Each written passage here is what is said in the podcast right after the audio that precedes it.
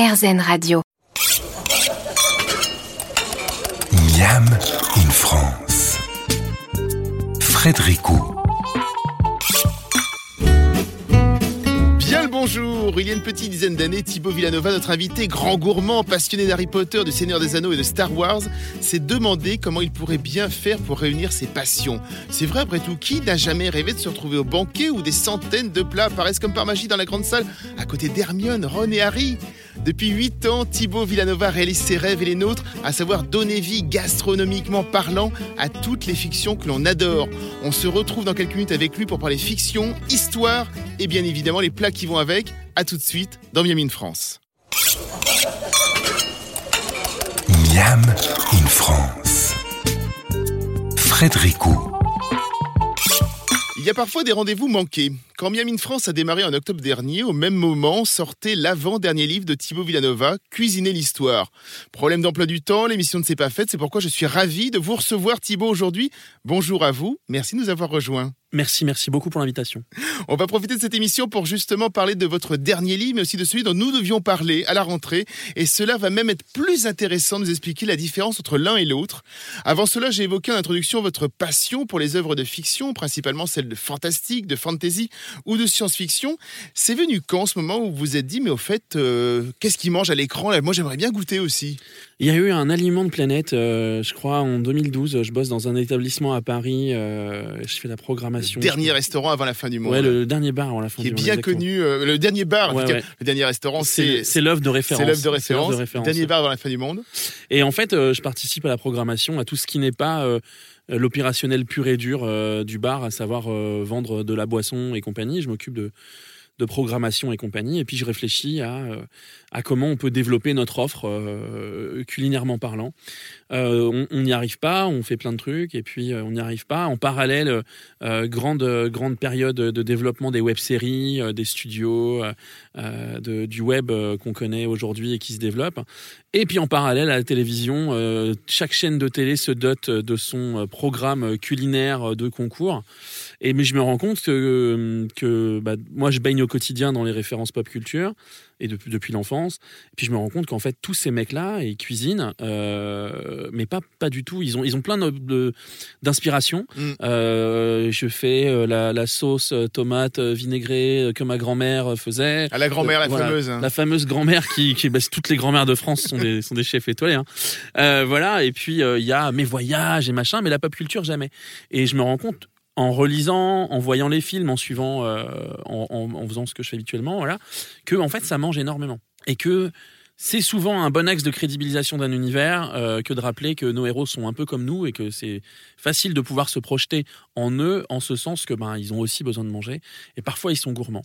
Donc tout ce tout cette espèce de maelstrom d'infos de de, de, de- de- comment dire de voilà de programmes, euh, d'idées, euh, le côté incubateur général dans lequel euh, moi je me trouve à ce moment-là, fait naître cette idée-là qu'on pourrait cuisiner et partager la passion de la cuisine. en même temps que la passion de la pop culture, je creuse un peu, je me rends compte que beaucoup le, le discours c'est énormément ouais euh, c'est trop dur de cuisiner, euh, je sais pas cuisiner, euh, les geeks ils mangent forcément de la junk food et ainsi de suite et je me rends compte qu'il y a plein de choses à déconstruire, plein de choses à construire et puis bah on se lance dans l'aventure, on veut produire un programme euh, court euh, pour le web, on ne trouve pas euh, on trouve une émulation. Il y a plein de gens qui disent c'est super idée. Est-ce que tu peux le faire avec ton sang et sans financement? Et, bah, bah, non, non, on peut pas. Et puis j'avais quand même une base de travail et, un jour quelqu'un m'a dit pourquoi t'en ferais pas un livre? Et j'ai rencontré mon éditeur et puis ça a commencé comme ça. Alors les œuvres de fiction sont remplies de plats, hein, vous l'avez dit. Euh, on- effectivement, je connais pas foule de, de quadras, de quarantenaires qui euh, ne, ne se sont pas dit un jour en regardant Sangoku, en regardant Dragon Ball, en disant Waouh, j'adorerais manger avec lui parce qu'il est toujours en train de manger Grave. quelque chose. D'ailleurs, vous avez fait un livre aussi sur, Oui. la- sur les recettes de Sangoku. Oui. Euh, quel est le- votre cheminement de pensée pour adapter un univers? Alors, il y en a deux. Soit il n'y a pas de plat identifié dans l'univers, on les voit manger, mais Mm. On, on ne sait pas euh, spécifiquement ce que c'est. Eux, ils ne revendiquent pas les héros ou les héroïnes ne revendiquent pas euh, telle euh, appétence pour tel plat. Euh, et auquel cas, je m'adapte avec tout ce que j'ai, c'est-à-dire ce qu'on va appeler l'univers étendu. Euh, soit, soit si c'est si, si on parle d'un film, s'il est sorti des livres, des bandes dessinées, ainsi de suite.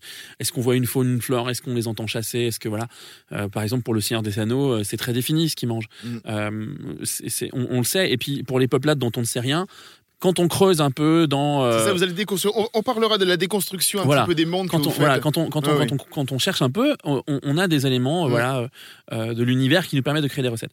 Ensuite, il y a la deuxième, euh, deuxième vision des choses qui est euh, je suis Naruto, j'adore les ramen, euh, j'en mange régulièrement. Mon Naruto, préféré. personnage de manga. Voilà, exactement. Ça, Euh, hein. exactement. Naruto, qui était un, qui était un, qui était un héros de, de, de shonen euh, manga, euh, et puis d'anime, hein, ça a été adapté. Oui, bien sûr. Et donc il est fan de ramen en fait, c'est identifié, c'est son plat favori. Euh, il va chez Ichiraku, euh, qui est un- un- une ramenia euh, dans son village. euh, voilà, il, il adore euh, le, le ramen au miso et au, au porc chachou. Et donc bah voilà, moi je connais les techniques pour préparer un ramen. euh, et mon travail c'est euh, bah, prendre ce plat-là, regarder à quoi il ressemble dans l'animé et reproduire la même assiette en utilisant des techniques de cuisine et en les vulgarisant pour que les gens puissent la refaire à la maison. Nous sommes aujourd'hui avec Thibaut Villanova, le gastrono-geek. On reparlera un petit peu de ce terme euh, juste après. On fait une petite pause et l'on se retrouve dans quelques minutes. Miam in France. Frédéricot. Partir d'une œuvre de fiction pour en faire tout un plat, pour en faire plein de plats. Aujourd'hui, nous recevons le gastrono-geek Thibaut Villanova. Alors, justement, le gastrono-geek, euh, c'est un mot que vous avez inventé pour vous définir.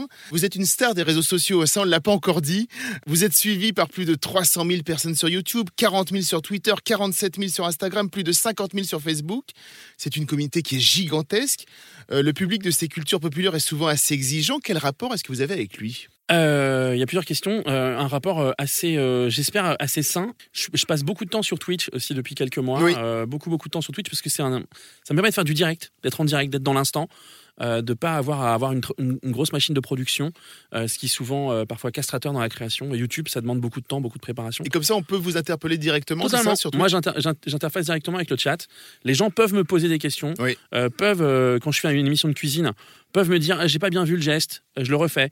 Il y a vraiment un- une construction de l'émission avec la communauté Oui. et ça c'est assez chouette. Et ça s'est construit grâce euh, aux, aux autres euh, réseaux sociaux, aux autres plateformes sur lesquelles je suis, euh, puisque ça, ça a catalysé un petit peu les gens qui avaient envie de passer du temps avec moi au quotidien, de voir comment je travaillais, de voir comment je réfléchissais mes, mes recettes, ma cuisine, et puis d'en apprendre un peu plus.